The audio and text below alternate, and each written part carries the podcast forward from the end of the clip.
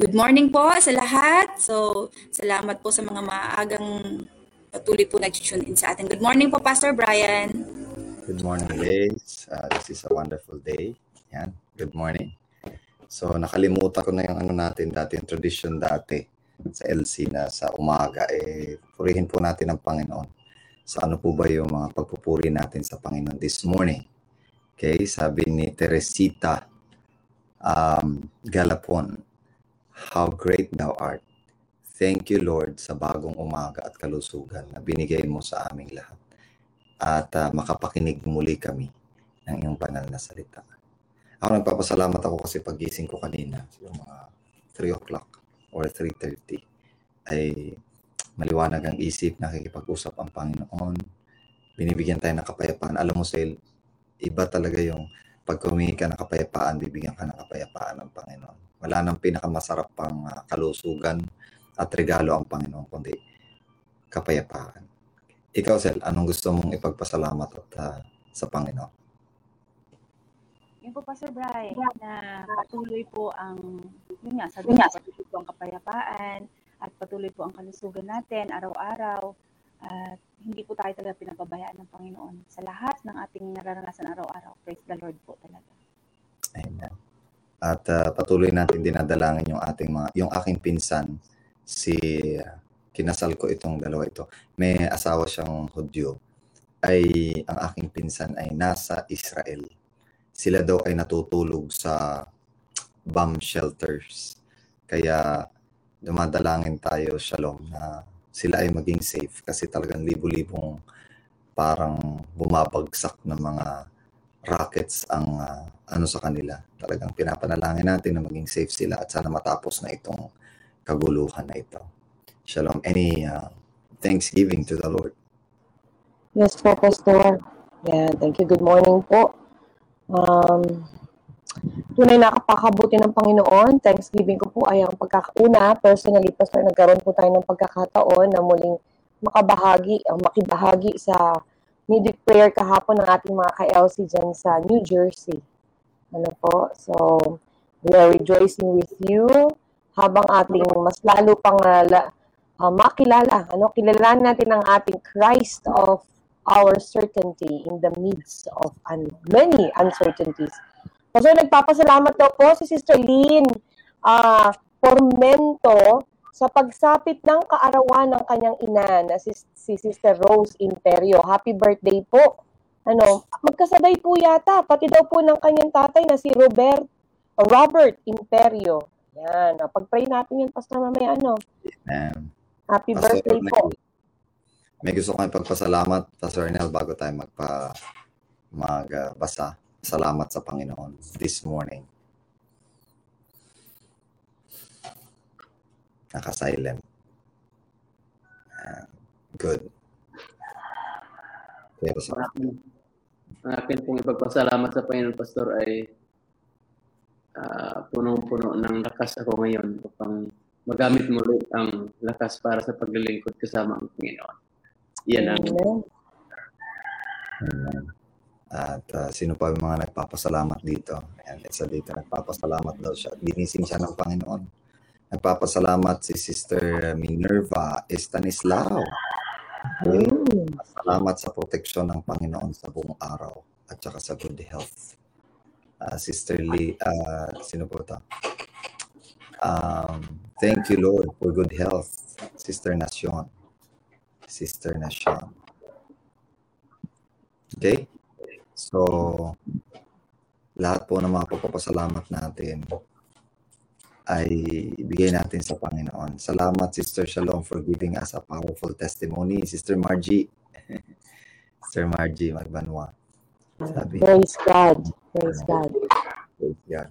So this morning, mga kapatid, we are about to uh, read our, ano, ito to, ito ulit, sabi niya, please pray for my niece na nasa Israel din po siya. Maging safe po sila. At marami tayong followers sa Israel, mga kapatid. Sana ay makarinig din tayo ng uh, testimony from Israel amidst okay amidst trouble ay makarinig tayo ng pagpupuri sa Panginoon kahit na sa panahon ng uh, hindi lang pandemya talagang parang walang pandemya doon dahil iba yung kanilang immediate na pangangailangan.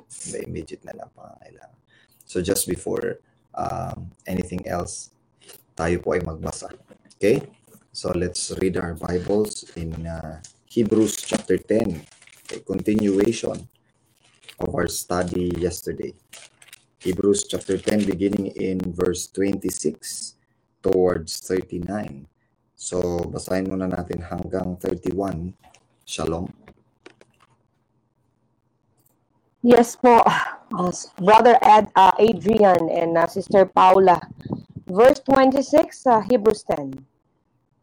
Reading from NKJV, For if we sin willfully, after that we have received the knowledge of the truth, there remaineth no more a sacrifice for sins.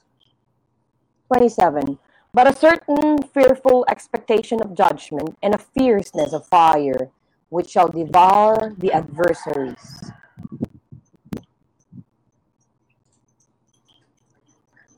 Twenty-eight. A man had set and oath. Moses' law dieth without compassion on two or three witnesses. Of how much sorer punishment, suppose ye, shall he be thought worthy, who hath trodden under foot the Son of God, and hath counted the blood of the covenant wherewith he was sanctified at an holy thing, and hath done despite unto the Spirit of grace? Verse 30, ito po ay King James Version, ano po? For we know him that hath said, Vengeance belongeth unto me. I will recompense, or recompense, saith the Lord. And again, the Lord shall judge his people. 31. It is a fearful thing to fall into the hands of the living God. Ayan.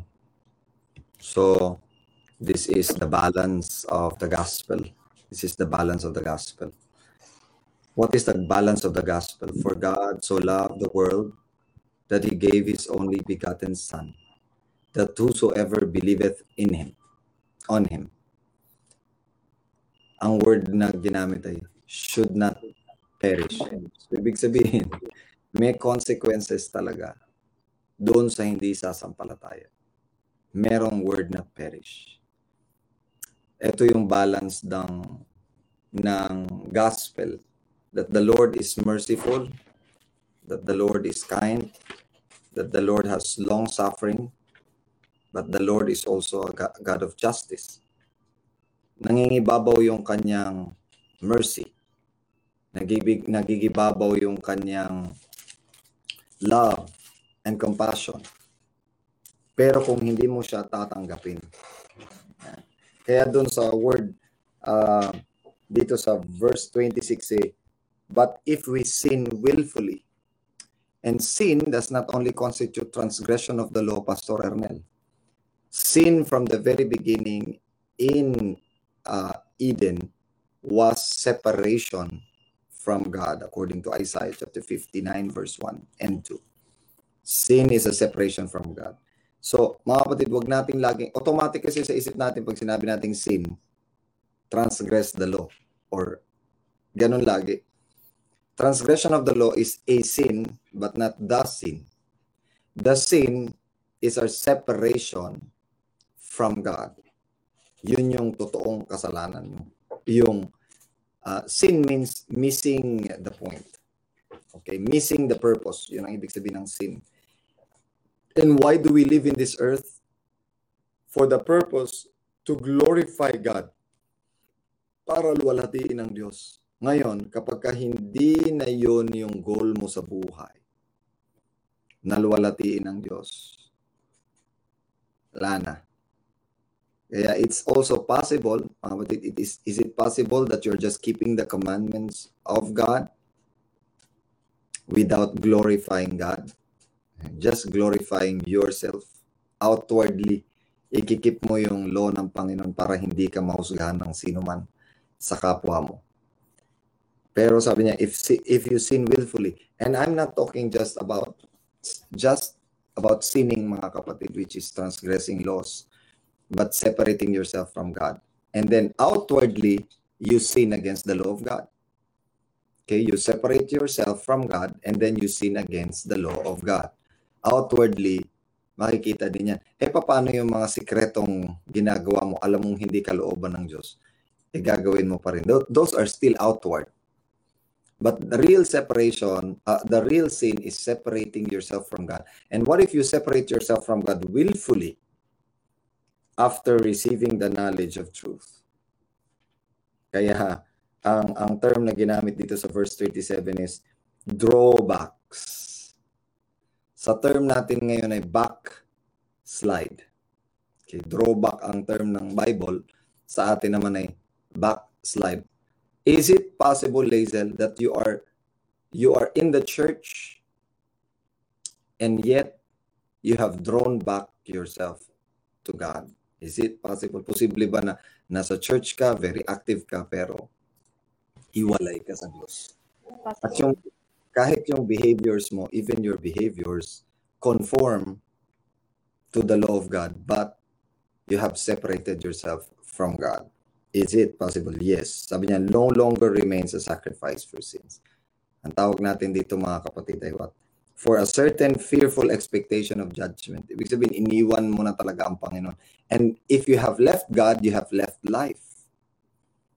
Pagka iniwan mo ang Diyos, iniwan mo ang buhay. Sapagkat nasa Diyos ang buhay. So what is your expectation? Fiery indignation, galit ng Diyos na nagliliyab. Okay, judgment, which will devour adversaries. At uh, lahat ng kaaway ng Diyos hindi po pwedeng hindi po pwedeng hindi mapugnaw. Anyone who has rejected Moses' law dies without mercy on the testimony of two or three witnesses. Hindi pwedeng mamatay ang sino man sa, sa kautosan ni Moses ng walang two or three witnesses. Of how much worse punishment do you suppose will he be brought worthy who has trampled the Son of God underfoot? Eh kung tinanggihan mo na ang Panginoon, kaya mga kapatid in the sa sa ano, in the last days, in the third coming of Jesus Christ, at the third coming of Jesus Christ. Again, we can see that in Revelation chapter 4, Revelation chapter 5, the Lamb of God will again appear to everyone. Okay? And then, ipapakita uli yung crucifixion ng Panginoon sa lahat ng mga tao. And then, wala ng tao na hindi makakaalam ng kamatayan ng Panginoon. All creatures. And then they will bow down. Pero, because of the hardiness of their own hearts, people will reject Jesus Christ. And after rejection of Jesus Christ, what happens? All will have the compensation of their own works. Kaya mga kapatid, kung bakit ka napahamak hindi dahil sa iyong kasalanan. Hindi, lahat ng tao nagkasala. Kaya ka lang mapupunta sa impyerno because, not because you sinned, all have sinned, but because you rejected, you rejected God's offer of His own sacrifice for you. Kaya mga kapatid, kapag ka tinanggihan na natin ang sakripisyo ng anak ng Diyos and God and you have put or trampled the Son of God underfoot, counted the blood of the covenant by which he was sanctified, common thing. Hmm.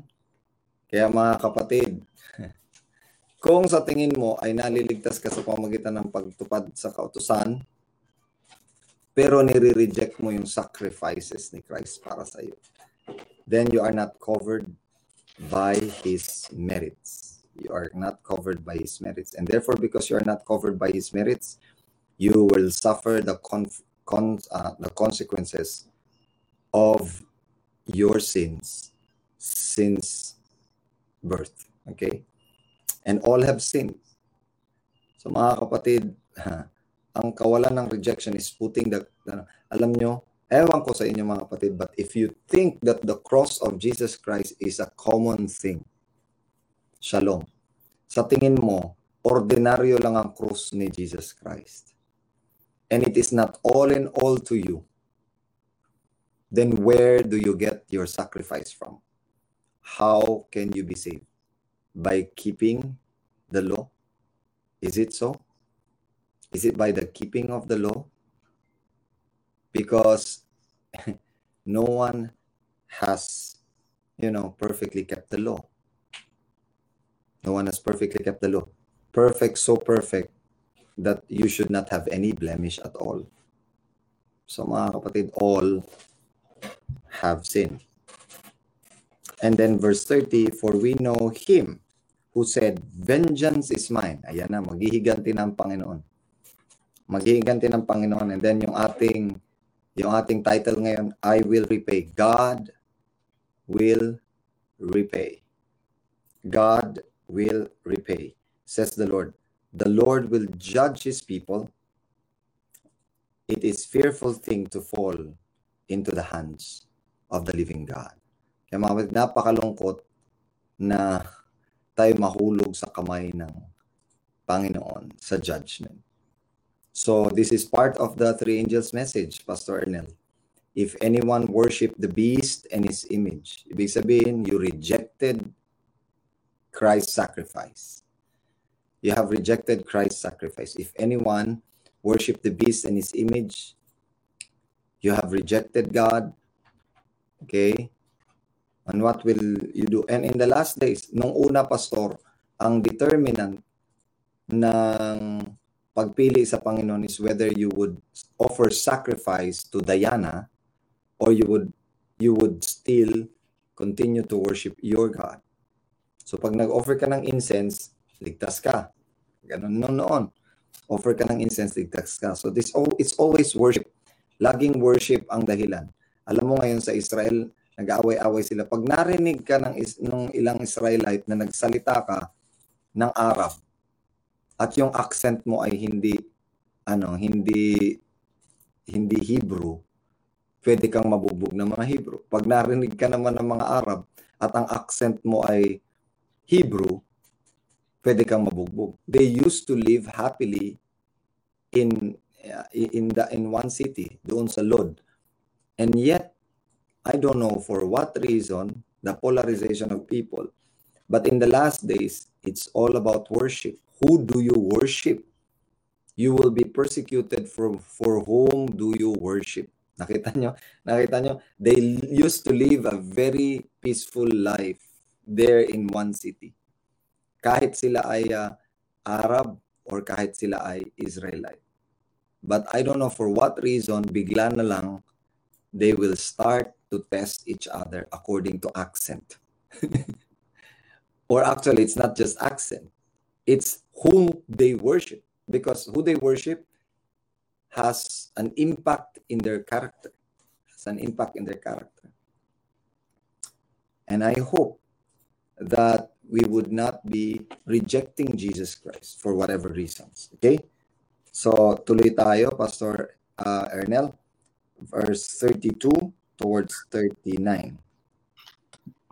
verse 32, it says, But recall the former days in which, after you were illuminated, you endured a great struggle with sufferings, partly while you were made a spectacle both by reproaches and tribulations, and partly while you became companions of those who were so treated.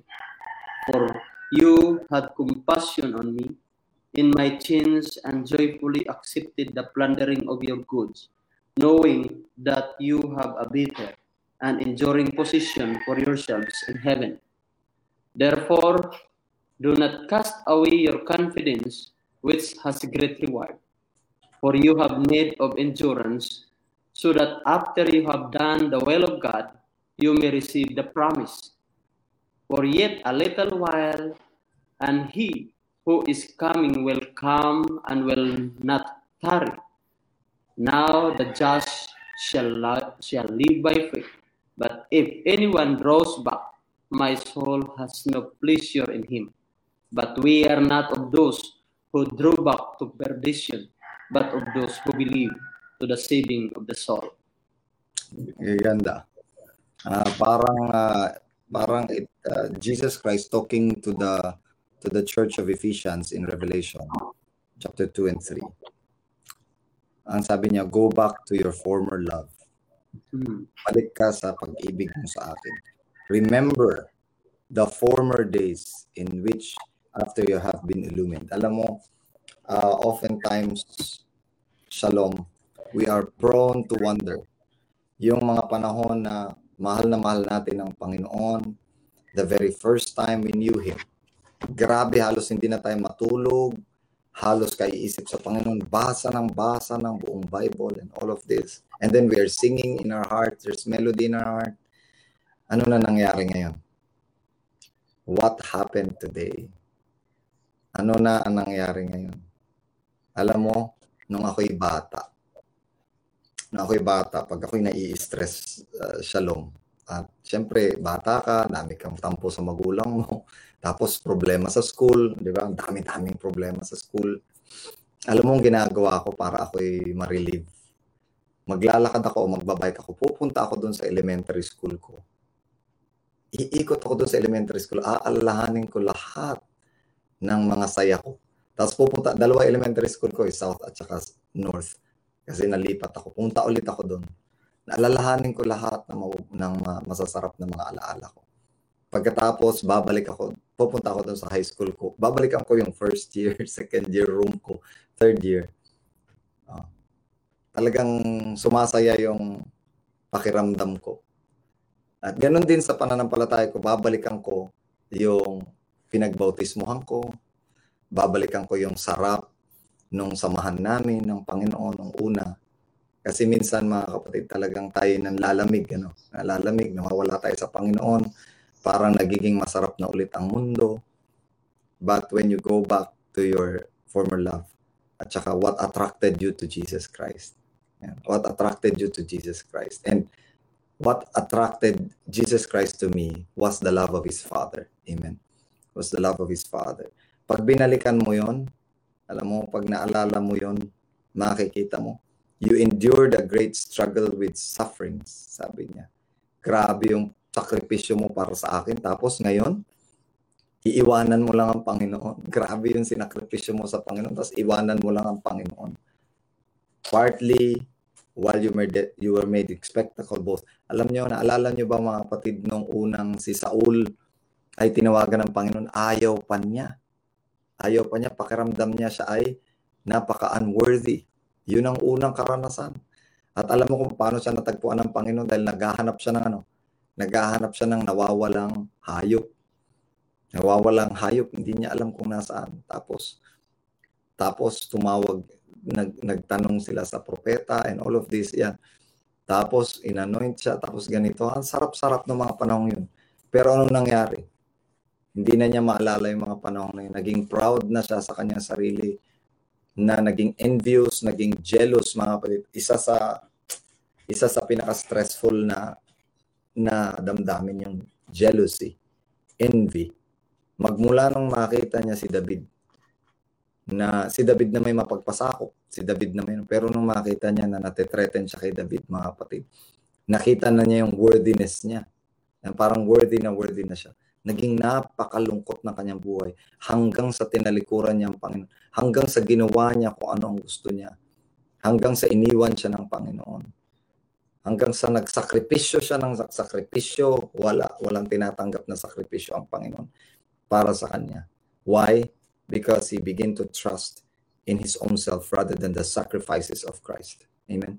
Kay, kaysa sa sakripisyo ng Panginoon, bumilib siya dun sa sarili niyang sacrifices. And sabi niya, partly while you were made a spectacle, both by reproaches and tribulations. Grabe, halos magkamatay-matay sila sa pagtatanggol sa Panginoon. Tapos ngayon, grabe. Tapos ngayon, iiwan mo lahat yun iwan. Naalala ko tuloy si Jerome. Si Jerome mga kapatid is, mas naalala ko si Jerome kaysa sa kanyang kasama. Si Jerome mga kapatid ay pagtatanggol na nila ang Panginoon, tumalikod siya sa Panginoon. Tumalikod siya, nag-renounce siya, ni-renounce niya yung faith niya. Kaya ang namatay yung kasama niya. Yun ang namatay. Pero sa hiya niya sa sarili niya, shalom, sa hiya niya sa sarili niya, ay nag-ano ulit siya, bumalik ulit siya. Ilang ilang buwan siya doon sa sa public square, merong doong ano, meron doong hukay na may, may reha- rehas nakikita ng mga tao, tapos putikan, ila, ang, ang tagal niya doon sa ilalim na yan. Tapos pagkatapos noon ay nag-ano siya, nag uh, sabi niya no, I will return to the Lord. Sa hiya niya kasi pumirma siya ng ano ng ng kanyang recantation. Sa hiya niya, sabi niya gusto ko rin mamatay para sa Panginoon. So, nung sinusunog na siya, inuna niyang ilagay yung kanyang kamay sa apoy. Sabi niya, itong kamay na ito ang dahilan kung bakit tumanggi ako sa Panginoon. Unahin niyang masunog. Sabi unahin masunog dahil ito yung dahilan kung bakit ako tumalikod sa Panginoon. Pero ngayon ay nanumbalik siya sa Panginoon hanggang sa kamatayan. Hanggang sa namatay siya, namatay siyang payapa sa ating Panginoon. Mga kapatid, shall tribulation or reproaches, and partly while you become companions of those who were who were so treated. For you had compassion on me in my chains. Sabi niya, kayo yung mga nahabag sa akin in my chains. And I think uh, I, I think one of the authors here is Paul talking about this and joyfully accepted the plunderings of your goods. Sige, kahit kunin na na lahat ng goods nyo, masaya, masaya nyong iiwan para sa akin. Sabi niya, knowing that you have a better and enduring possession for yourselves in heaven. Mga kapatid, are we willing to give up all of this for the prize, for the seal of Christ, for the seal of God, for the character of God? Para ma-reveal lang natin yung character ng Panginoon. Are we willing to give up all for this? Okay? Are we willing to give up all for Jesus? Ito yung hiniling ng Panginoon. Sabi niya, if you want to come and follow me, uh, after me, deny yourself, carry your cross daily and follow me. Jesus is requiring us to forsake everything for him. And and we should not forsake the sacrifices of Christ. So this is about relationship ano, shalom. This is not about single sinning or you know, minsan mali yung context ng pagbabasa natin. Sin means separation from God. When you willfully sin against God, when you willfully sin against God, when you willfully separate yourself from God, separate yourself from God. Yung sinning, yung paggawa ng kasablayan, part yun. Pero kahit hindi ka gumagawa ng sablay, if you have separated yourself from Christ, then definitely there's no sacrifice for you. For you had a, uh, sabi dito, therefore do not cast away your confidence. Sana wag niyong iiwan yung inyong pagkakatiwala sa Panginoon, which has reward. Nasaan na, Jed? Di mo na ako nasundan, anak. Verse 35. Uh, verse 35 Therefore, do not cast away your confidence, which has great reward. Huwag po nating iwanan yung confidence natin, which has great reward. 36 For you have need of endurance or patience. Here are the patience, endurance of the saints that keeps the commandment of God and the faith of Jesus. And the faith of Jesus. The commandment of God and the faith of Jesus goes together. Sabi sa Revelation, pakipuntahan nga na, Revelation chapter 14, verse 12. Ito kasi ang karakteristik ng bayan ng Diyos hanggang sa wakas. Okay. Revelation chapter 14, verse 12. Here is the patience of the saints, they that keep the commandments of God and the faith of Jesus. So mga kapatid, ito po yung pangkatapusan. Bakit? Ano pong mangyari sa kanila? Sa verse 10, pakibasa dyan. Revelation chapter Ayan, 14 verse 10. Uh, simulan mo sa verse 9. Okay. Verse 9. Ang sabi, And another angel, the third, followed, saying with a great voice, If any man worshippeth the beast and his image, and receive the mark on his forehead and upon his hand, tuloy. Verse 10. He shall drink of the wine of the wrath of God, which is prepared and mixed in the cup of his anger, and he shall be tormented with fire and brimstone in the presence of the holy angels and the presence of the Lamb. Mga kapatid, alam niyo kung ano nag-proceed dito? Sabi niya, fear God, and sabi niya, And I saw another angel following in, uh, in the midst of heaven, saying with, uh, with the everlasting gospel to be preached to all the world. So mga kapatid, the gospel proceeds, and yet the gospel includes the warning. Kaya nga sabi niya, for God so loved the world that he shall ever shall, shall believe it in him shall not perish. Kasi when you don't believe, then there's a consequence to not for, to the rejection of Jesus Christ. Huwag mong isipin na never never mong iisipin na ano na ma, ma, maliligtas ka even if you reject Jesus Christ. Meron po talagang dalawang uri ng tao. And what is these two? The one that accepted the grace of Christ and the one that rejected the grace of God. Okay? And those who rejects will also be equally rejected by God. Therefore, sabi niya, do not uh, cast away 36 anak. Uh, verse 36.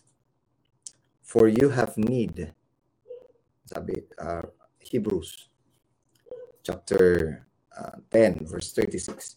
For you have need of endurance or patience. Nandiyan na ba? Okay. Sabi dito, for ye have need of patience, that having done the will of God, ye may receive the promise. Pagka nagawa mo ang kalooban ng Diyos, you may receive the promise. And what is this promise? Verse 37. Pakibasa. Okay, ako na magbabasa. For yet a very little while, he that cometh shall come and shall not tarry. This is in Habakkuk chapter 2. Binabanggit niya, hindi magluluwat ang pagdating ng Panginoon. Kaunting panahon na lang. And verse 38, now, verse 38 na. But my righteous one shall live by faith. Yan. Ito yung nangyari kay Martin Luther. Ito yung mga pinanghawakan ni Martin Luther. Mga kapatid, habang naglalakad siya sa Vatican, nakapaa siyang naglalakad at talaga siya ay nagpipilgrimage pagkatapos ay doon sa stairs, doon siya naglakad. Nakita niya doon sa dulo ng stairs. Sabi, the just shall live by faith. Sabi niya, the just shall live by faith. Ano tong ginagawa ko? Ano tong ginagawa ko? Is this how I live? Is this my righteousness? Bumaba siya, iniwan niya ang lahat. Doon siya inano ng Panginoon. Sinagip siya ng Panginoon doon sa kanyang self-righteousness, sa kanyang righteousness by works. At sabi niya, the just shall live by faith. Magmula dito, pinag-aralan niya ulit ang Biblia niya. Sabi niya, the just shall live by faith. So dapat pala, tapos bumili pa naman siya ng indulgence para sa ikaliligtas niya at para sa ikaliligtas ng mga kamag-anak niya. Talagang pumunta pa siya doon sa sa Vatican para talagang para dito sa indulgences na ito. Pero pagbalik niya, sabi niya, the just shall live by faith. Kung ikaw ay matuwid at pinaging matuwid ng Panginoon, you will live by faith and not by words. But we are not of those who draw back to perdition. Hindi tayo yung mga babalik. Sabi sa verse 38, Now the just shall live by faith, but if anyone draws back, ibig sabihin na wala ka sa pananampalataya, hindi na sumampalataya, my soul has no pleasure in Him. Wala palang pleasure ang Panginoon sa mga ayaw sumampalataya sa Diyos. Walang pleasure ang Panginoon. But we are not of those. Yun ang pinakamaganda, Shalom. Inire-remind ni Pablo, we are not of those who draw back to perdition. Hindi tayo kabilang doon sa mga nag-backslide para sa kamatayan. But those who believe to the saving of the soul. Ano nangyari dun sa nag-drawback mga kapatid kagaya ni Judas? What happened to Judas mga kapatid? He perished to perdition. Ang tawag nga kay Judas is son of perdition.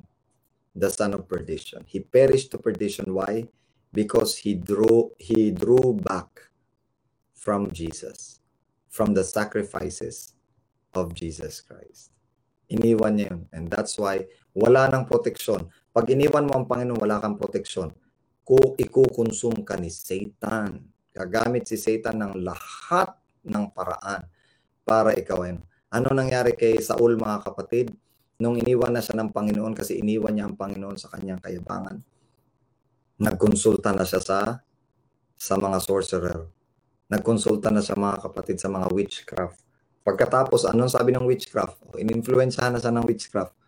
Sabi ng witchcraft, alam mo friend, napaka-miserable ng buhay mo, mamamatay ka, magpapakamatay. Sabi niya, mamamatay ka. Tapos ipapa, tapos lagi na lang yan maririnig sa'yo. At nakakapatid, alam ko napakaraming story, story after story, story after story na naririnig ko dito sa LC at marami na meron na naman ako nakausap. Sabi niya, Pastor, alam mo lang, gusto ko talaga magpakamatay na.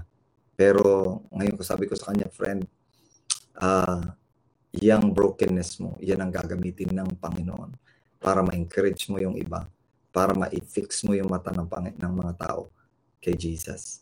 So, mga kapatid, uh, Judas took his life because he does not have any hope. And um, Saul took his life because he does not have any hope, mga kapatid. But Jesus gave his life to give us hope. Okay? Shalom.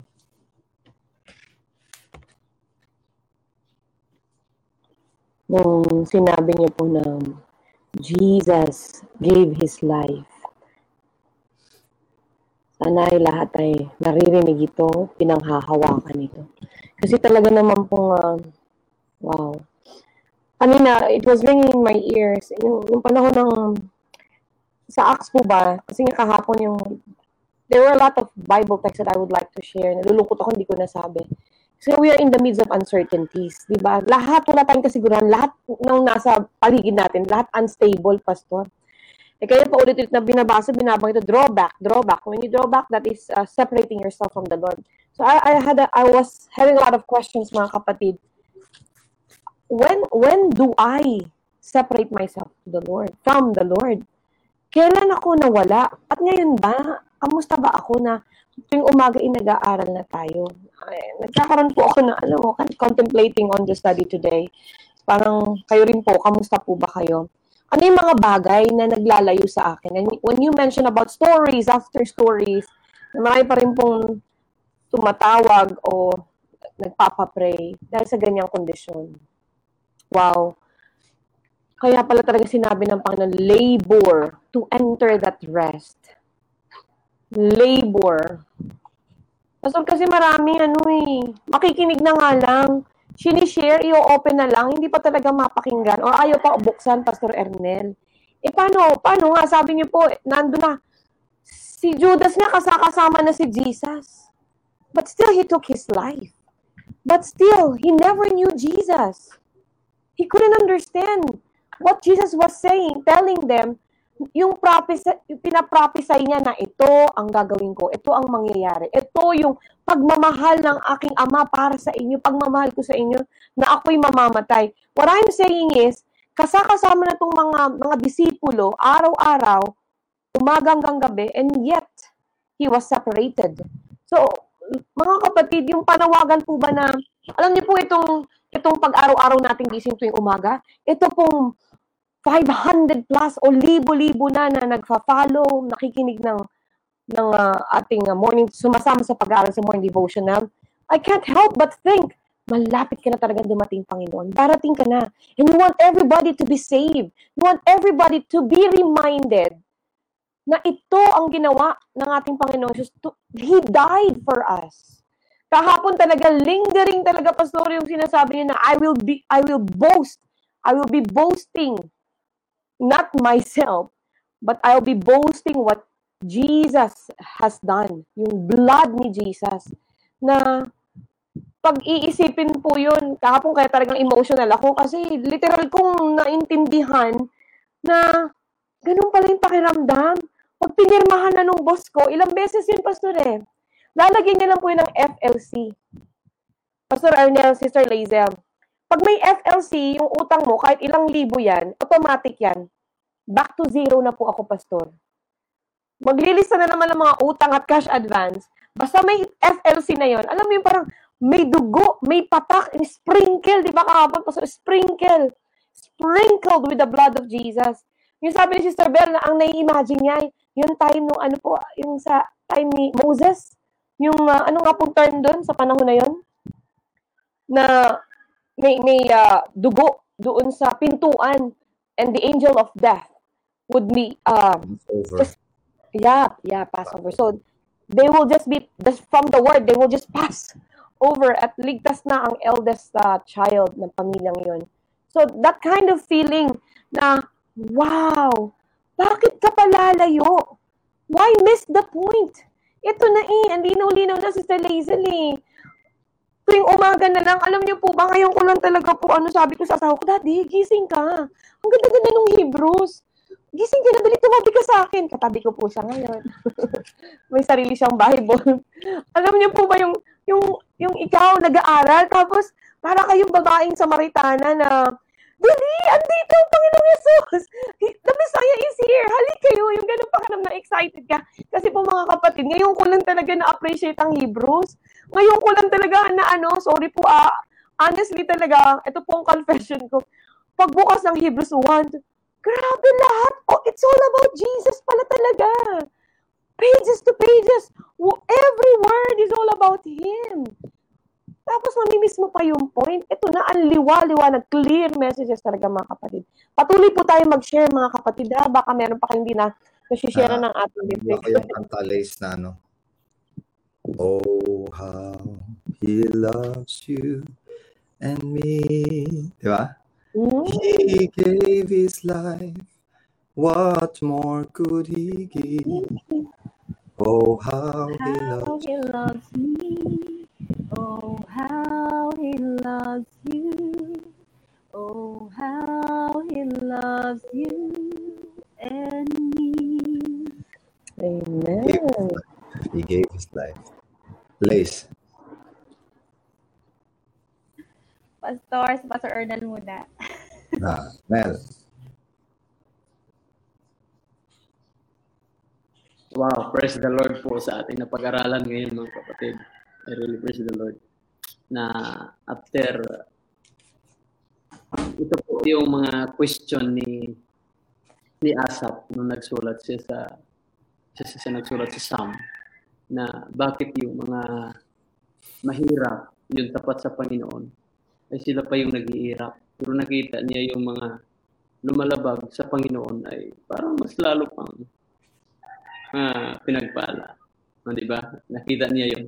Pero ang sabi niya, when I enter into the sanctuary, doon niya naunawaan ng lubos na God will judge to those who persecute the sons and daughters of God, who do the will of God. Kaya dito po, pero mapapansin po ninyo mga kapatid, na dito ipinapakita na mas mahaba yung mercy kaysa judgment ng Panginoon mahaba yung mercy kasi judgment ng Panginoon. Ibig sabihin, nangingibaba pa rin yung pag-ibig ng Diyos sa kabila ng ganitong sitwasyon dahil wala na talagang ibang paraan ng Diyos dahil hindi talaga manumbalik na. Like what did what the Lord did in the time of Noah. Noah preached for 120 years. Pero malulungkot lang, for 120 years ay siguro ang iba doon ay nakatulong na sa paggawa ng arka pero bumalik ulit. It draws back from the will of God. At ito yung malungkot. Maaring mayroon sa atin na masigla hanggang kalagitnaan lang, pero bumalik muli sa, ka, sa mundo.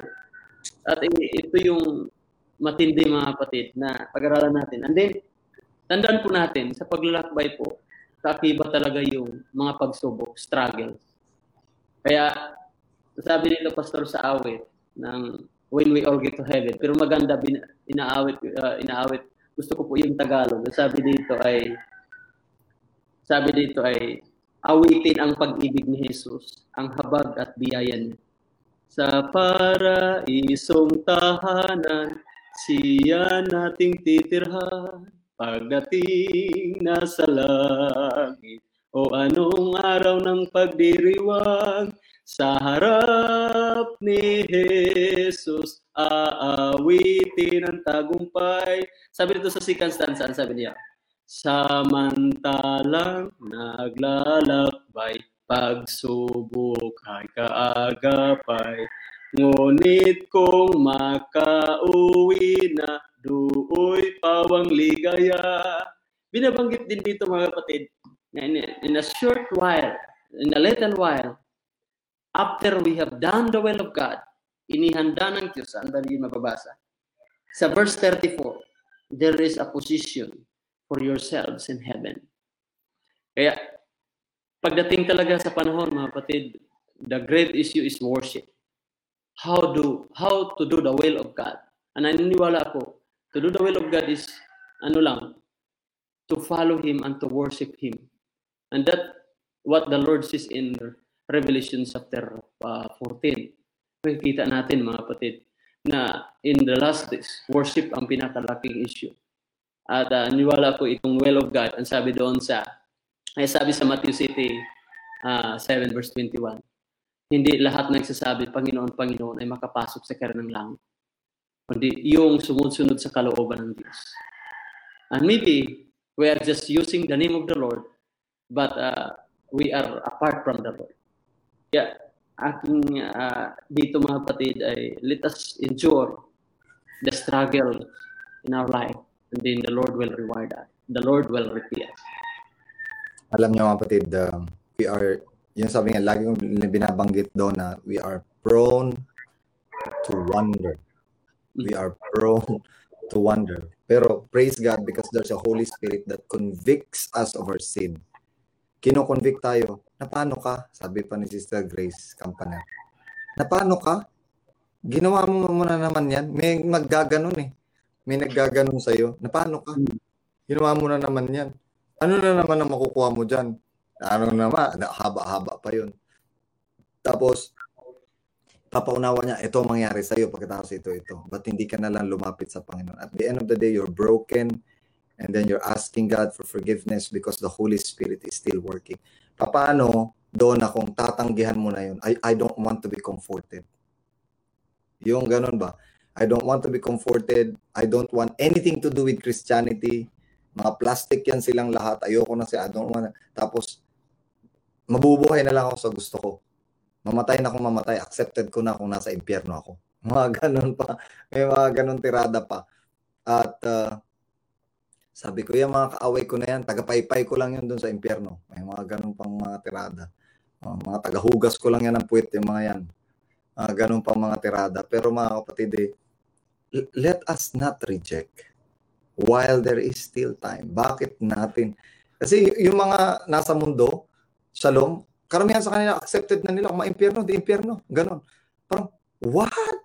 Parang, if you only knew how much sacrifice Christ made for you and how much, you know, how much glory is preparing for you, you would not waste a time but to preach the gospel, the good news to all. Napakasarap. And yet, tatanggihan natin. Alam mo kung bakit mo tinatanggihan isang bagay? Hindi mo pa kasi natitikman. Ang nakakalungkot dito, Donna, natikman na nila. Kaya lang, sa sobrang laki ng tribulation, parang hindi nila sukat akalain na mas malaki yung reward. Okay? Donna. Pastor Bray, ako na po.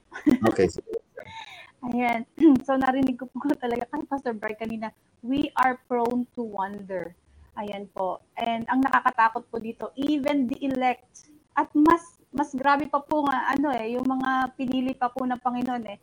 Ang pagkaunawa ko po dito, yung ano po ito, yung panahon po ng mga Israelites.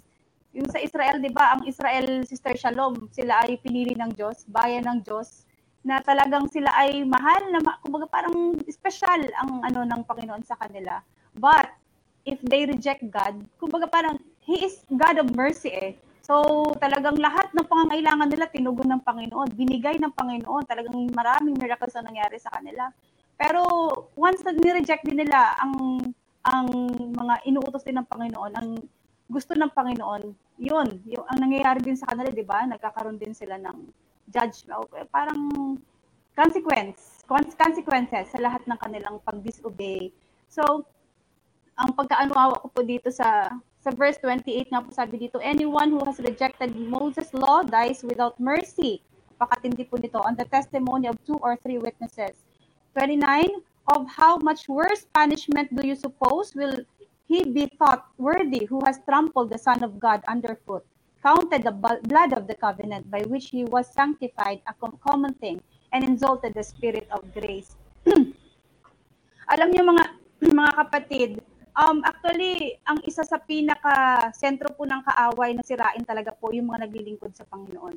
Actually po, yung mga parang iniisip natin na napaka banal, maraming alam sa sa Biblia, yun po, actually yung mga, yung mga tao din po talagang gumagawa sa Panginoon, yun po ang isa sa pinaka target po ng kaaway na sirain na inaano nila, i-reject nyo ang Panginoon. So, um, sabi nga dito po, this is an alert given to those who are almost saved persons who have clear understanding of the gospel but reject it anyway. May mga tao po na talaga pong alam na alam po ang Biblia, alam na alam po ang gospel, alam na alam nila lahat, but they are rejecting God. That uh, sabi niyo that there will be co- consequences for disobedience even for God's chosen people. Tingnan niyo po, talaga pong marami pong consequences. Consequences even for God's saved believer. At nang napakaano po dito yung yung nasabi nga dito na for we know him who said vengeance is mine, I will repay. Actually ito po yung ano eh, ito po yung actually kakampi natin ng Panginoon. Sa lahat ng sumusunod, lahat ng mga faithful sa Panginoon ay meron pong um, ang ang vengeance, lahat ng mga nag nag, nag umaapi sa atin, gumagawa ng hindi maganda, ang Panginoon na po ang bahala sa kanila. But if we reject also God, kahit po si God ay God of mercy, God of compassion, God of love, kahit mahal na mahal niya tayo, but if we re- reject Him, if we reject Him, tayo rin po mismo ay makakaranas din po ng kanya pong galit. Yun po ang akin po pagkaunawa, Pastor Bryce. Ito Kumbaga, pa ang wala- delikado. Ang delikado pa ito, halimbawa, gumagawa ka sa gawain ng Panginoon. And common to sa mga churches. Common din sa mga manggagawa. Tapos may mga kumukontra sa iyo. May mga kumukontra sa iyo. Di syempre, hindi naman nila maunawaan eh. Sa sa management of change, Donna, sa meron kaming subject na management of change. Merong uh, you know, certain percentage na tatanggapin kahit ano tatanggapin nila. Kahit ano tatanggapin nila. Tapos may percentage na medyo nag-observe lang.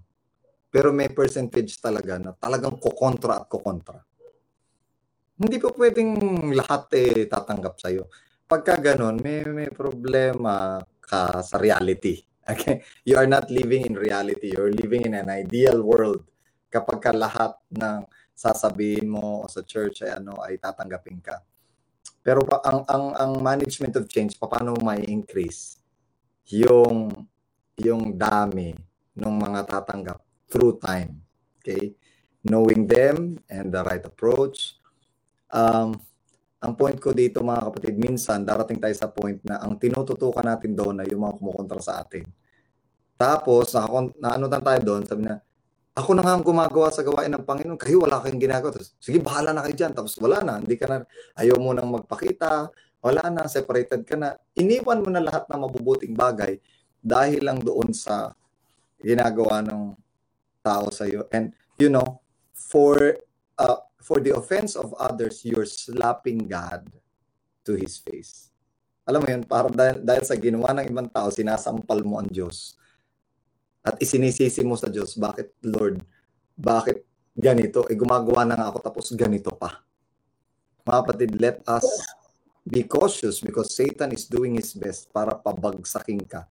At kapag ka natimun ka na niya sa gusto niya at sumunod ka naman sa gusto niya, ay tuwan-tuwa talaga siya. Success, sabi. Pastor, sorry, so, sorry si Sir Donna. Ano ko lang, kasi kanina pa ako natatawa. Kahapon nagka, magkasama kami nila, Pastor.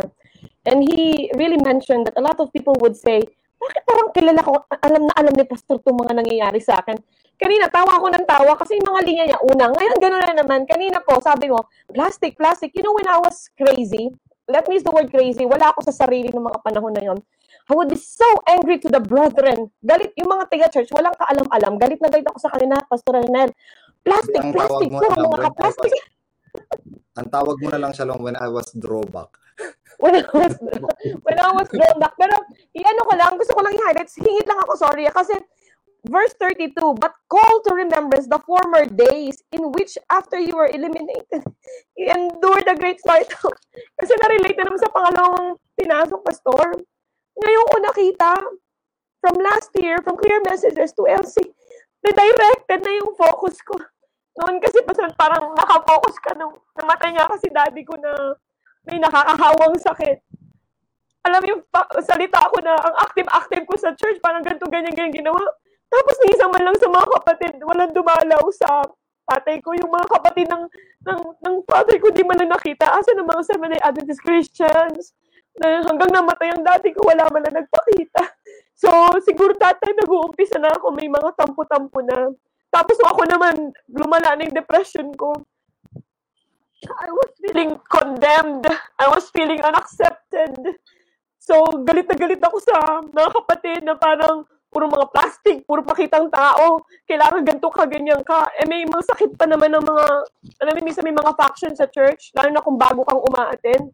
Hindi mo mararamdaman talaga yung sincere, ah, yung mga tipong titingnan ka mula ulo hanggang paa, eh, ikaw makasalanan ka, full of guilt ka, ganun pa ipaparamdam sa'yo.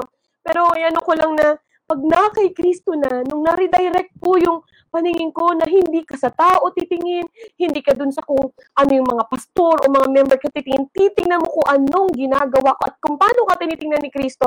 Pastor, itong call to rem- remembrance mo, yung, naalala niyo yung dati nating lesson, yung call to remembrance mo, ang mare-remember mo, kahit anong dilim nun, yung mga abusive days mo, wow, you will be rejoicing God.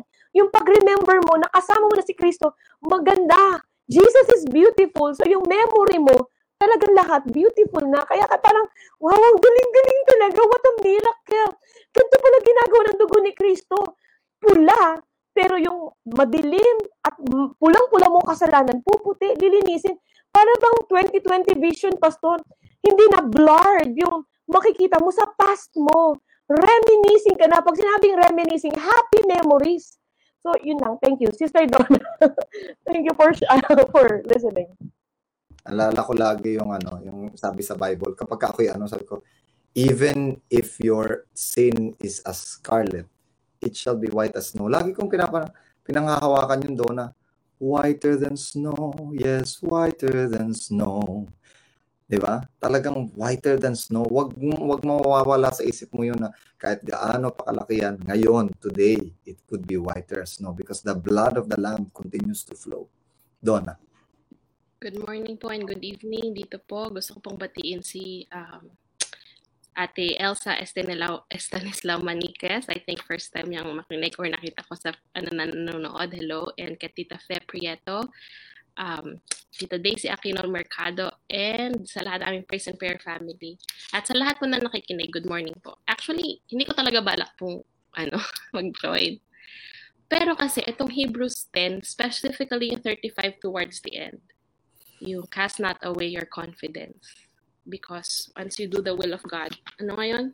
Gusto kong basahin, napakaganda. Um, cast not away therefore your confidence which had great recompense of reward, for you have need of patience that after you have done the will of God, you might receive the promise. For yet a little while and he that shall come will come and will not tarry. Now the just shall live by faith, and but if any man draw back, my soul shall have no pleasure in him. But we are not of them who draw back unto perdition, but of them that believe to the saving of the soul.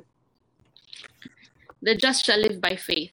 Talagang kahit hindi mo feel na ikaw ay ligtas na, o hindi mo feel na ina-answer yung prayers mo, o hindi mo even feel na malapit ang Panginoon sa trial na dinadaanan mo. The just shall live by faith anong pangahawakan natin? Yung salita ng Panginoon. And next, yung Hebrews 11 is all about faith and I'm looking forward for that. But again, habang nakikinig ako sa mga reflections at nang binasa ko din dito sa Clear Word, at saka yung sinabi ni Pastor na about sa, dito kasi sa about the Holy Spirit niya, um, saan nga yun? Verse, I wanted to read sa the Clear Word, verse 29 to 30 if that happened back under the law of Moses, um, basahin ko in context 28. In the days of Moses, anyone who turned against the law and stubbornly clung to his sins was put to death without recourse of appeal after being judged guilty on the testimony of two or three witnesses. So pag may nakawang kasalanan, pag may dalawang naka-witness, babatuhin. Katulad nung nangyari kay Mary Magdalene or sa woman caught in adultery, di ba? So they were following the law of Moses. If that happened back then under the law of Moses, how much more severe is the punishment of someone who spurns the Son of God? Spurns talagang um, ni-reject mo ang biyaya ng Panginoon katulad nga ng sinabi ni, ng, ni Pastor about past about Judas. He sees Christ's blood as no different from anyone else's blood and insults the Holy Spirit by rejecting God's grace. And you know, God is our judge. He will judge his people.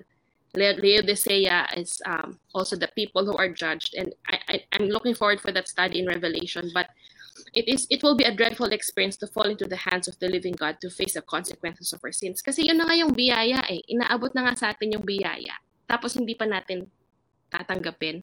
Para kang na, for example, nalulunod ka na, tapos ang tanging ano mo, yung life jacket or yung isang salbabid na binigay mo. Tapos, ikukutsa mo pa, you know, that, that great grace na meron sa atin.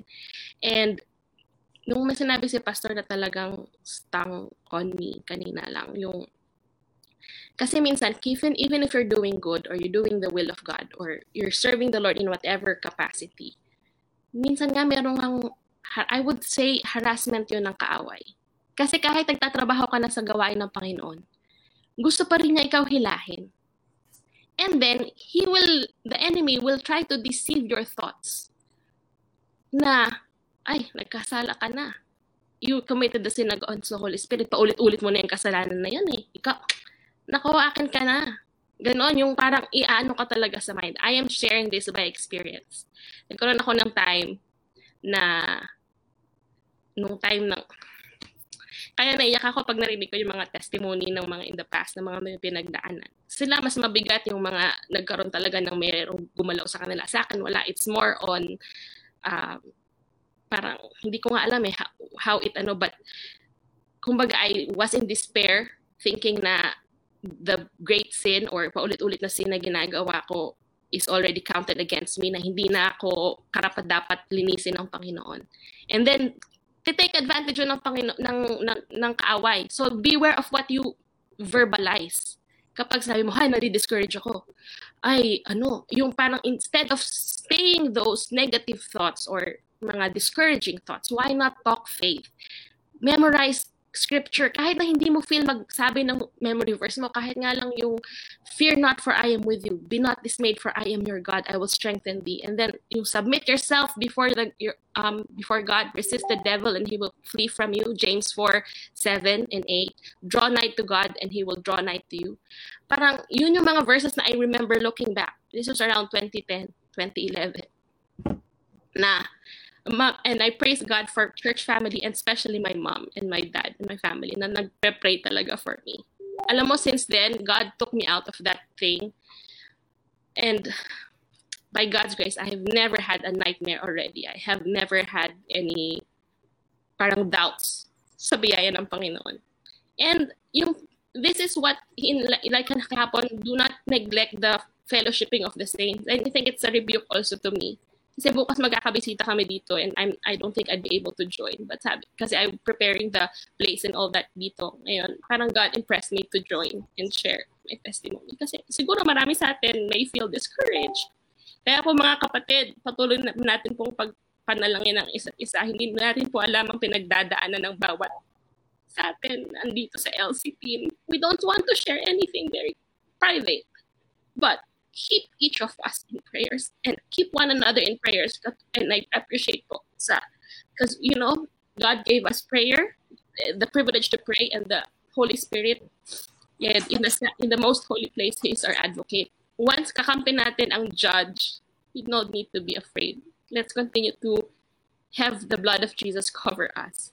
And the enemy cannot take away us. It cannot take us away from the palm of Jesus' hands. He had written his He had written our names in His blood-stained hands. God bless you. Alam mo, minsan yung vulnerability natin is our safest place. Why? Because we tend to seek each other's help and uh, forget about anything else but God. Talagang we we pray, we pray in one accord. Kaya minsan ginagamit ng uh, demonyo para pabagsakin tayo, pero ginagamit din ng Diyos para palakasin niya tayo yung mga vulnerabilities, yung mga trials, mga persecutions, or sabihin na natin mga re, uh, reviling ng mga tao. You know, when will people revile us, then it puts us to our knees rather than to our, ano, rather than retaliate. It would rather put us to our knees if we believe in God and that He will avenge us rather than we avenge ourselves. Art. Ah, totoo yan, Sister Donna. May mga pinagdadaanan tayo na hindi alam ng mga viewers. At may mga pinagdadaanan din, Sister Shalom, yung mga viewers na alam natin na pumapareha sa pinagdadaanan natin. So, napakaganda. Pero, ang sabi nga po ay, For we know Him who said, kilala ba natin yung nangako? At yung nangako talagang tinupad niya na sa unang pagdating niya. Tapos ang sabi niya uli dito sa 38, the, the just shall live by faith. Ano po ba yung faith? Pagka pinag-uusapan na pastor yung faith, ang sabi, papasok na tayo sa 11, ang sabi niya, ito yung ito yung pananampalataya, katulad ni Noah. Hindi niya nga nakita yung ulan, hindi niya nakita yung arka, pero naniwala siya. Alam niya na totoo yung creator, alam niya na totoo yung kausap niya. Ang question, kilala po ba natin yung unang dumating na at tinubos na po tayo? Bakit pa tayo susuko? Bakit pa po tayo give up sa mga panahon na ganito yung nangyayari sa atin? Kaya nga sabi ng Panginoon eh, for we know Him who said. Kasi yung vengeance sa Kanya na eh. Nakita na po natin yun. Although na talagang napako siya sa cross, pero akala nung away nanalo siya pastor, pero hindi pala. Yun yung kanyang pagkatalo. At uh, tayo ngayon ay nag enjoy wag po tayong malungkot sapagkat alam natin na totoo ang Panginoon. Ang sabi niya rito, the promise fulfilled for the first time, yung first Messiah, dumating po siya. Tapos ang sabi niya sa 30, 37, parang aakyat po tayo ng konti. Ang sabi niya, uh, coming, ang sabi niya rito, for yet a little while. Konti na lang. Ang sabi nga, mag-taste na tayo. 'Di ba? Kumbaga, konting step na lang eh. Kahit nga sa ano, kahit sa mga competition eh, kumbaga parang anak, konti na lang sana nandun ka na. Pero okay lang 'yan. Okay lang 'yan. Sa atin naman ang sabi ng Panginoon, for yet a little while and he who is coming will come. Ano? Ito po yung patotoo na yung pinag-uusapan nating Diyos ay buhay and will not tarry. Hindi niya po ito i-delay. Yung iba nga po sa inyo nakikiusap pa na, Lord, wag ka mo nang dumating, Pastor. Wag ka mo nang dumating, Lord, kasi gusto ko pang ma-experience yung mga bagay na, or gusto ko pang mag-serve sa'yo as much as possible. Ang Panginoon nga po eh, talagang as much as possible, lahat gusto niya tayo makasama, Sister Donna, sa langit na bayan. Hindi ba tayo excited, ano? Yung bang pagka-excite natin na minsan pagka nabuhusan tayo ng problema, biglang nawawala yung ating pag-iinit ng pananampalataya. Ito, inire-remind tayo, Sister Shalom, na wag na, ano pang papangamba mo? Binigay ko na nga lahat at lagi kitang kasama kahit nasaan ka, ano man ang sitwasyon mo, nandyan ako, kasama mo ko. Kaya sabi ng Panginoon, ang sabi niya po sa 35, Therefore, do not cast away your confidence ano wag? Kasi yung confidence po na yon na ibinigay ng Panginoon sa atin, kilala natin kung sino ang Panginoon sa buhay natin. Kaya nga ang sabi niya po rito, enduring possession for yourselves in heaven. So bumabalik ngayon ang question Pastor Arnel, ano bang niluluk ano bang ano natin looking forward ba tayo sa heaven o looking forward tayo doon sa karelasyon natin? Walang iba kundi ang Panginoon. Ano, pagka ako nga excited na nga akong dumating si Pastor Brian, nagpagupit na ako eh para pagdating niya medyo malago-lago na ng konti. Ano, alam mo yung excited ka kasi nandun yung relationship, andoon, alam mo yung alam, kilala mo kung sino yung darating. 'Di ba? Pagka meron kang nanggaling abroad o kaya nanggaling lang ng probinsya, Sister Lizelle, yung bang tuwa sa puso mo, ganun na lang. Eh etong pinag-uusapan natin, siya yung darating. Ang Panginoon yung darating. Kamusta po tayo? Tayo po ba ay dadapnan sa sitwasyon na wala na tayo sa ating pananampalataya? Hindi po pinag-uusapan dito kung ano po yung reliyon natin. Ano po yung tama sa mali. Ang pinag-uusapan po dito, gaano tayo o gaano natin nakita yung kabutihan ng Diyos sa buhay natin, sa relasyon natin mag-asawa, sa relasyon natin sa mga anak natin, sa relasyon natin sa ating mga kaibigan, sa mga kapitbahay. Ang sabi po ng Panginoon, the just live by faith. Kaya ang sabi niya sa 36, For you have need of endurance, so that after you have done the will of God, you may receive the promise. Imagine mo, meron na namang pangako ang Panginoon. Yung kasama na natin siya. Nung una, binigay niya lang yung buhay niya para masave tayo. Ito ngayon, isi-save niya tayo. Tapos kung tayo man ngayon ay namatayan ng mga mahal sa buhay dahil kay COVID, ano, sabi nga nung nabasa ko kanina eh, actually pinorward ko, bakit daw lahat na lang ng mga sakit nagsisimula sa C? Yung cold, yung cough, yung COVID, ano, tapos andyan yung cemetery. Tapos ang sabi niya may darating daw, hintayin daw natin yung darating na yung coming walang iba kundi ang Christ. Pero ang sabi ko naman Meron actually pang isang dumating na sakit. si Christ. May Ano isang sakit pa. May isa pang sakit. Ano yung pastor? Chismis. Pasok sa siyo na. ano, kung yun, kaya dito po um, Pinakamalala, pinakamalalang sakit yun, Pastor.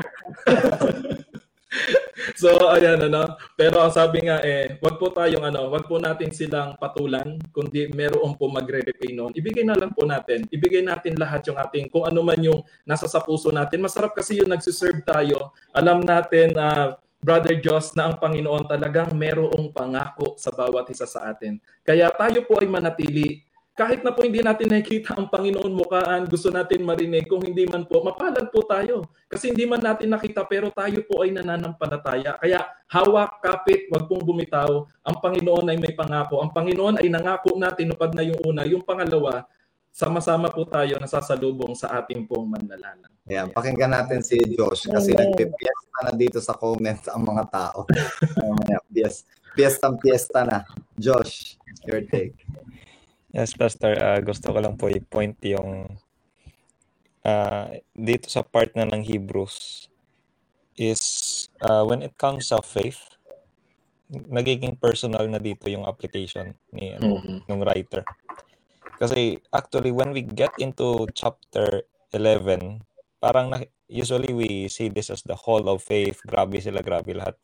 Pero sa totoo lang, yung ano, yung encouragement dito is to them, personally, to each one of them, Christ has been a reality. Yun po talaga yung faith. Kung makikita natin, uh, I think, tomorrow ba hindi, no? I, I think sa isang araw pa, yung by faith Abel, by faith Noah, lahat, those were their experiences with Christ and in Christ because they did not cast off their confidence because Jesus did that also cast them off yung ano yung pinanghahawakan nila is not so much on how how tight they hold they hold his hand but how much he tightly holds them. Yun po talaga yung ano yung experience nila. And this is why na makikita natin uh, in verses 35 36 37 until 39 uh, this uh, yung application po actually nito is well not exclusively pero uh, during the time ng ano ng second great awakening mga kapatid mga I think ano ba pastor? 19th century I think. 19th century na they thought Christ would come. Na yun na yung ano yung panahon ng second coming. And Jesus did not, did not come. Eh yung tanong nila eh saan na yung Panginoon? Does he really exist or is he even there? Is he ano nandyan pa ba siya?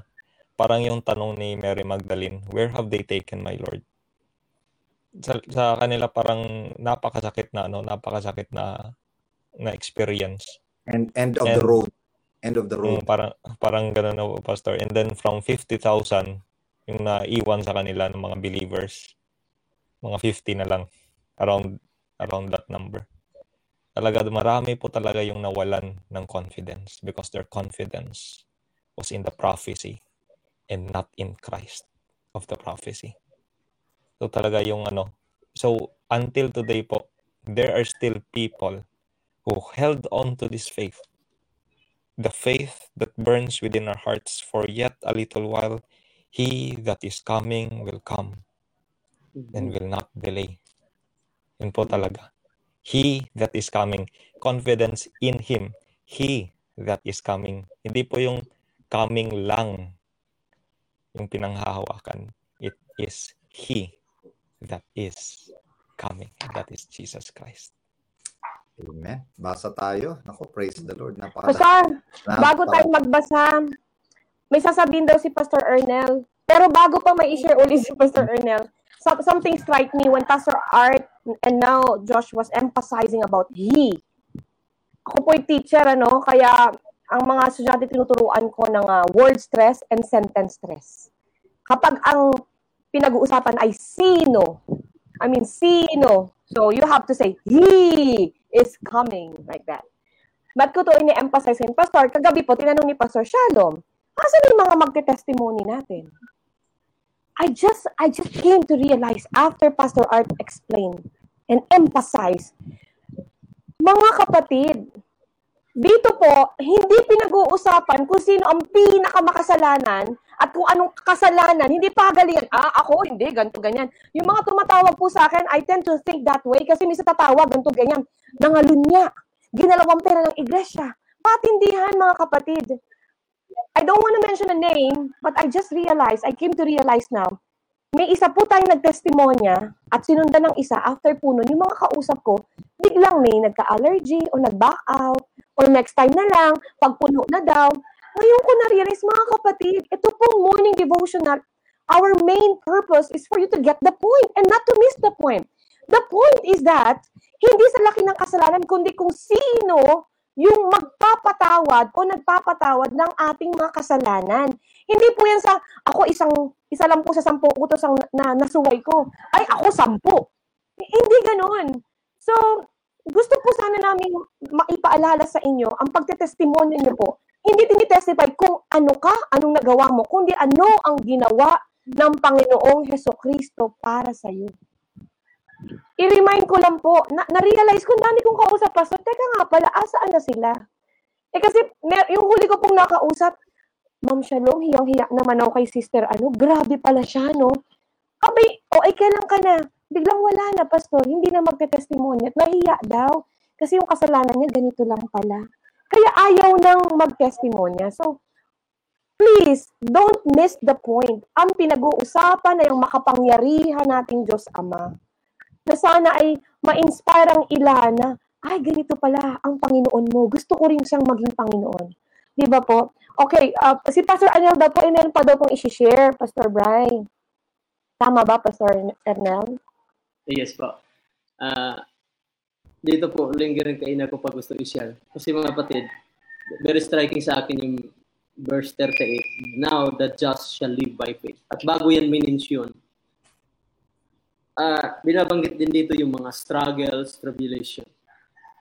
Madaling sabihin na, madaling sabihin mga kapatid na, increase your faith. Mananampalataya ka sa Panginoon. But how about, dito yung, ito dito umaatake din minsan ang kaaway. How about if you are praying and then bigo ka? Nanalangin ka sa iyong tatay or sa iyong mga mahal na buhay, mahal sa buhay na mabuhay pa sila pero namatay. Bigo ka. Ah, how, paano natin i-maintain yung pananampalataya at panghawakan natin mga kapatid? Eh, binanggit din dito sa isang ano, na diyan ang sabi dito, diyan ang pagsalakay ng hukbo ni Satanas sa iyong isipan na may takot, galit, at napakaraming katanungan. Ang ang katanungan, nasaan ang iyong Diyos ngayon? Nanalangin ka hanggang wala ng luhang pumapatak. Nag-ayuno ka, nananangan ka sa mga pangako, nagtiwala ka. Pero kabila doon, ay parang hindi tumugon. Parang walang tugon ang Panginoon. Alam niyo sabi dito, mapapalad ang mga nanampalataya ng walang katunayan na tugon sa dalangin, na nagtiwala sa kabila ng lahat na mabagay ay bigo. Mga kapatid, how we maintain our faith in God in spite of struggles, despite of struggles and persecution in our life. Kasi madali itong sabihin, pero how about it? It will come. Dumating ito sa ating buhay. Pero sabi ng Panginoon, sabi sa huli mga kapatid, ay magtiwala tayo sa Panginoon. Kukuha tayo ng lakas sa panahon nila ni Daniel na naroon yung pananampalataya sa kabila ng sabi nila ay, Panginoon, kung iligtas man kami ng aming Panginoon sa panahong ito, ay magtiwala kami sa Kanya. Pero kung hindi kami iligtas ng Panginoon sa panahong ito, magtiwala kami sa Kanya. Mga kapatid, this is a faith. Ito yung the just shall live by faith. Na kahit anong mangyari sa ating buhay, mga kapatid, ay naroon pa rin nakatitig, nakatitig yung ating mga mata. At ito yung pag-asa. Ito yung pag-asa na mayroon tayo. Kaya mayroong awit na, Faith is the victory. Faith is the victory. Oh, glorious victory that overcomes the world. Amen. Amen.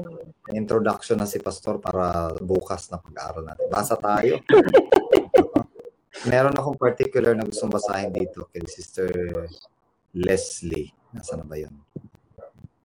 Um, sige, basa muna. Nahanap. Amen, Pastor Art, sabi ni Brother Calvin Monte 7. Ay, Tunay nga po, ang Panginoon ay napakabuti. Ang nais niya ay tanggapin at magtiwala na tayo na tayo ay iniligtas na sa krus ng Kalbaryo, manalig at mamuhay na payapa kasama ang biyaya at pangako ng Panginoon. Amen. Amen. Ito po kay Sister Jocelyn Oribiana. Sabi niya, True Sis Donna, pray each other. Marami sa atin ang nahihirapan, lalo na this pandemic. Kaya nga po kami mag-asawa rejoicing dahil may LC at RC at iba pang mga online ministry. Yan, praise the Lord po.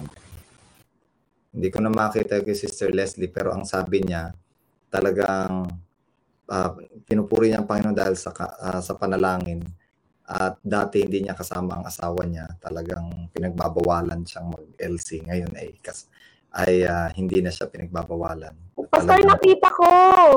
Basahin ko, Pastor. sige go Leslie Monte Alegre. Just keep the faith. Yung dati ko pong laging pinagpipray na husband ko, na makasama ko pag re-rejoice sa LC. Eto po, sinagot na po ng Panginoon. Di na po niya ako kinukontra manood ng LC sa madaling araw. Let's trust the Lord's timeline po talaga. He is so faithful to us. Amen. Ayan. Ah, medyo tit aanuhin ko lang yung pagbasa ko rito, Pastor, ha, kay Sister Ems Kalika. ang sabi niya, Amen po, Pastor. Kaya nga po, nadidelay pa ang kanyang pagdating. Madami pang hinihintay na lumapit sa kanya upang makasama sa langit na, na bayan. Kaya ito, at the max na ibinangon niya ang LC Morning Devotional sa pamamagitan ni Pastor Brian para maraming magising na. Gising na, gising. Gusto ko hindi eh, no? Magising na ang masakit Gising na. ang masakit lang mismo mga kapatid natin na pana aray ko, mananampalataya ang ginagamit ni Satan upang batikusin ang LC devotional. Ah, yan lang po natin pag-pray po natin ano.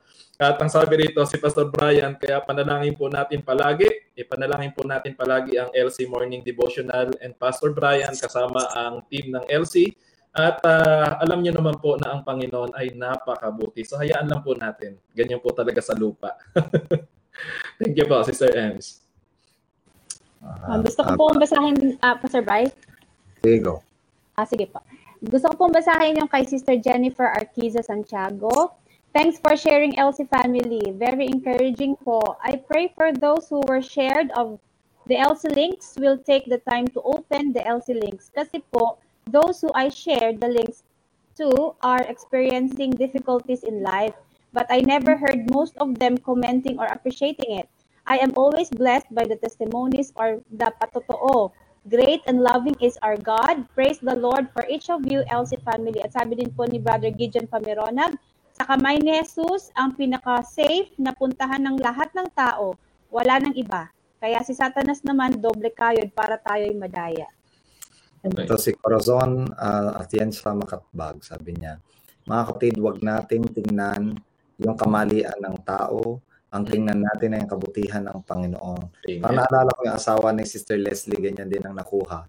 Ang, ang big, sabi niya eh, kaya ah, lagi kasi tayong nakatingin sa kasamaan ng iba, kaya hindi natin makita ang kabutihan ng Diyos. Akala ko, akala ko, basta akala ko lagi nakatingin sa iba, hindi nakatingin sa sarili. Nakalimutan tingnan yung sarili. Josh, Josh, pakinggan mo to. Gusto ko itong basahin. Para lagi ka nang sasali sa LC, ha? Ayan. Thank you, Sister Donna. Sister Donna, thank you.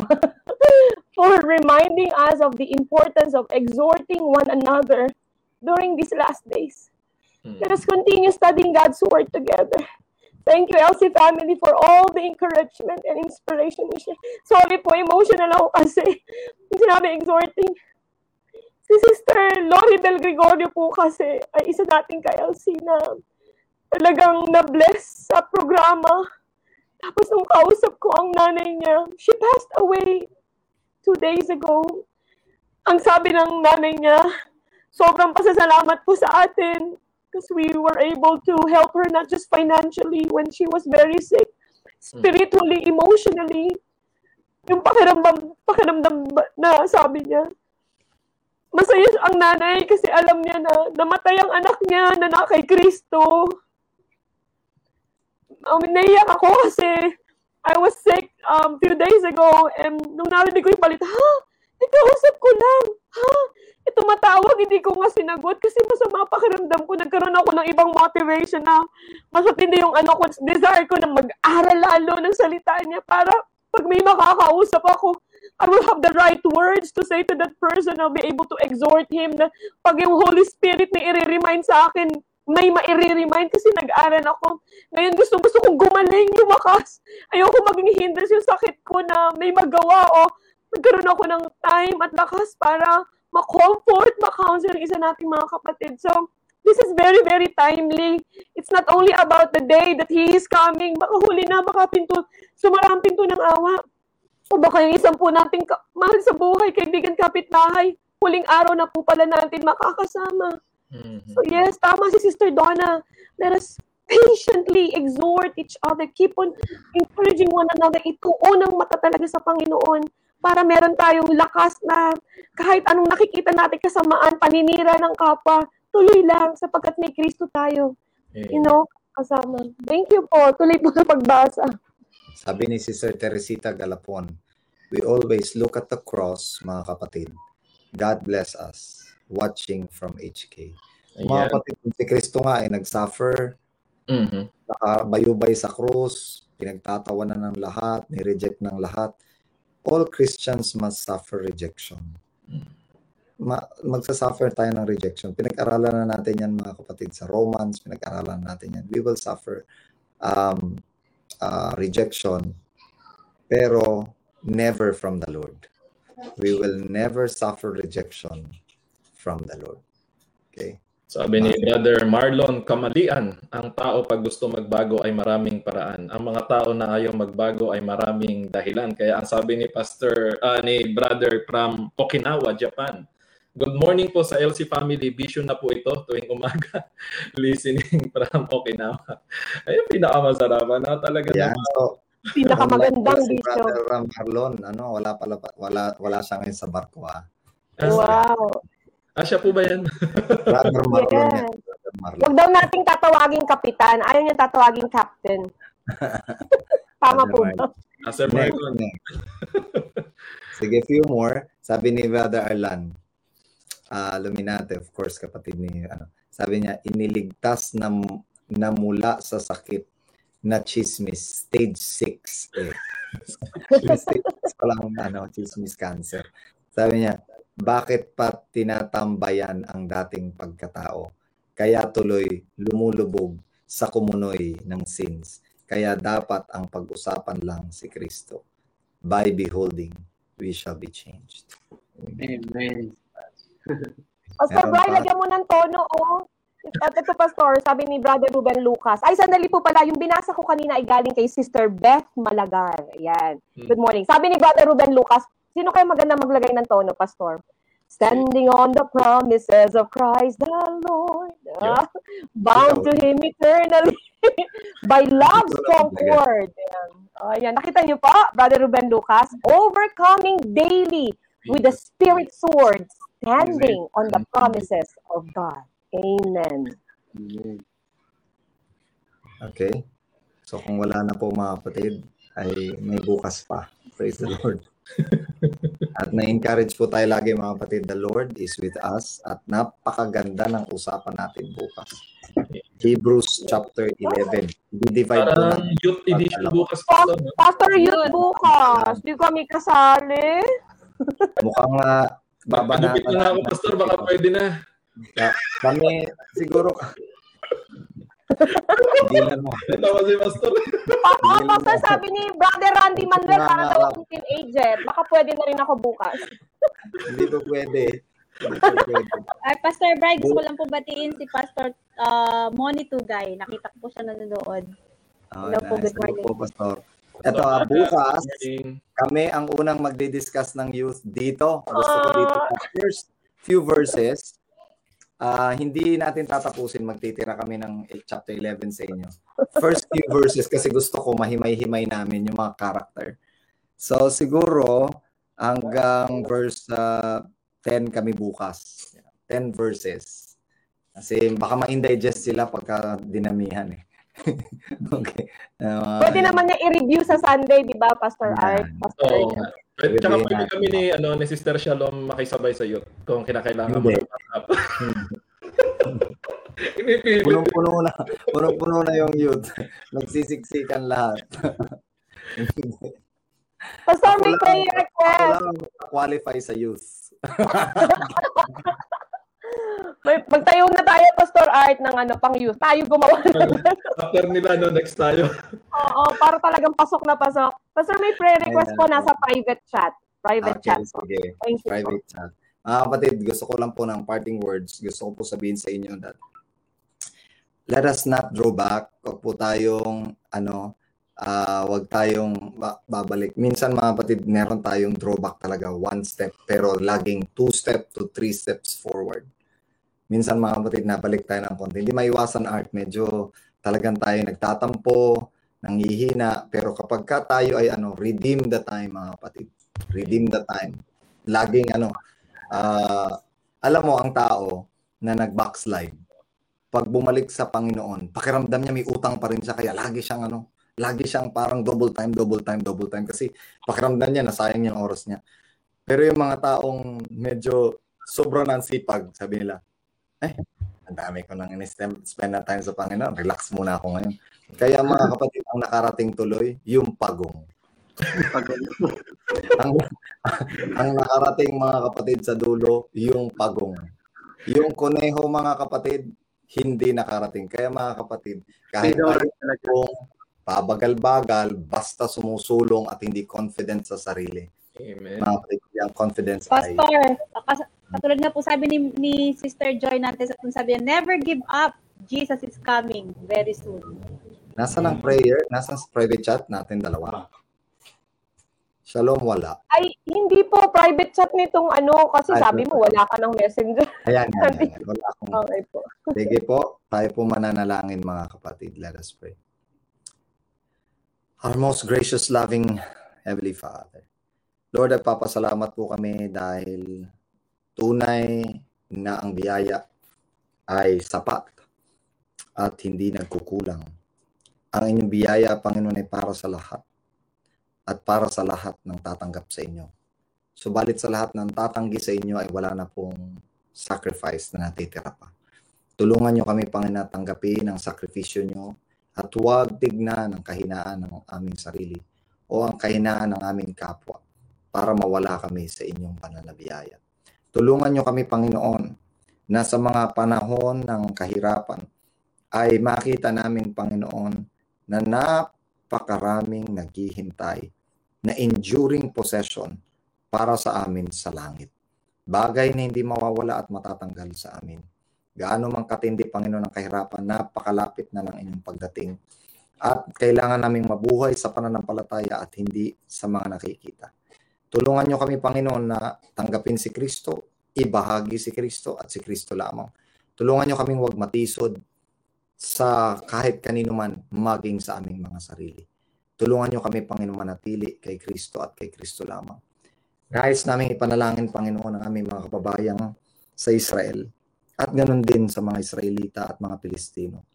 Panginoon, ito pong conflict nila ay conflict ng matagal na panahon, Panginoon. Conflict sa libu-libong mga ta- taon. Subalit, nawa Panginoon ay magkaroon sila ng realization ng pagmamahal.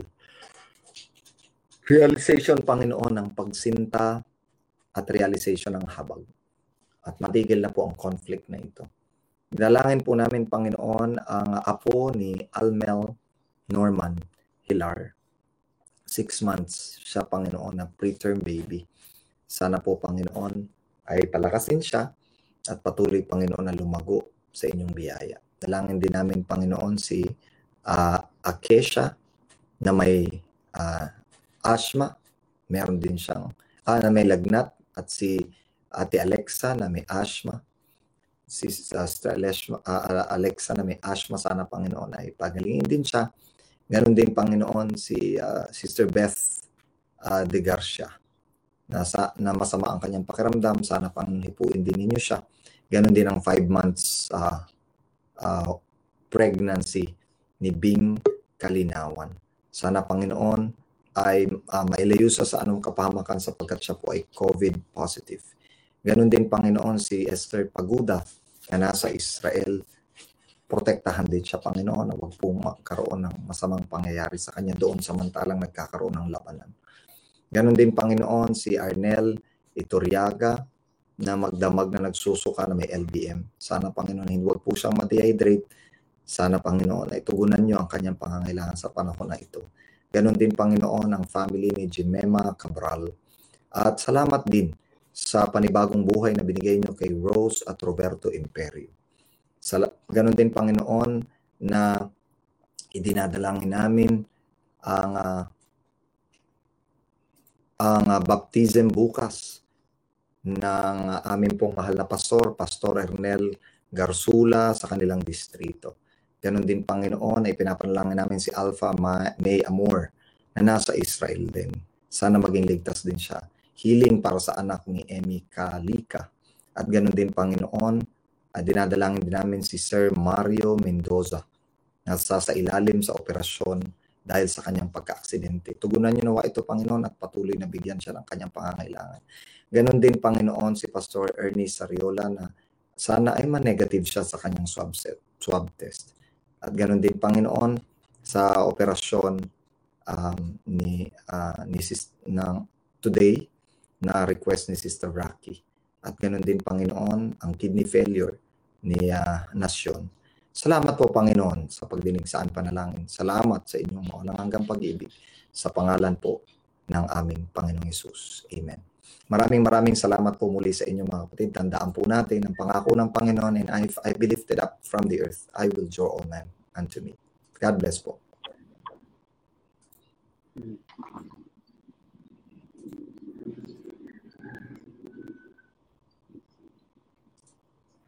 Walang audio.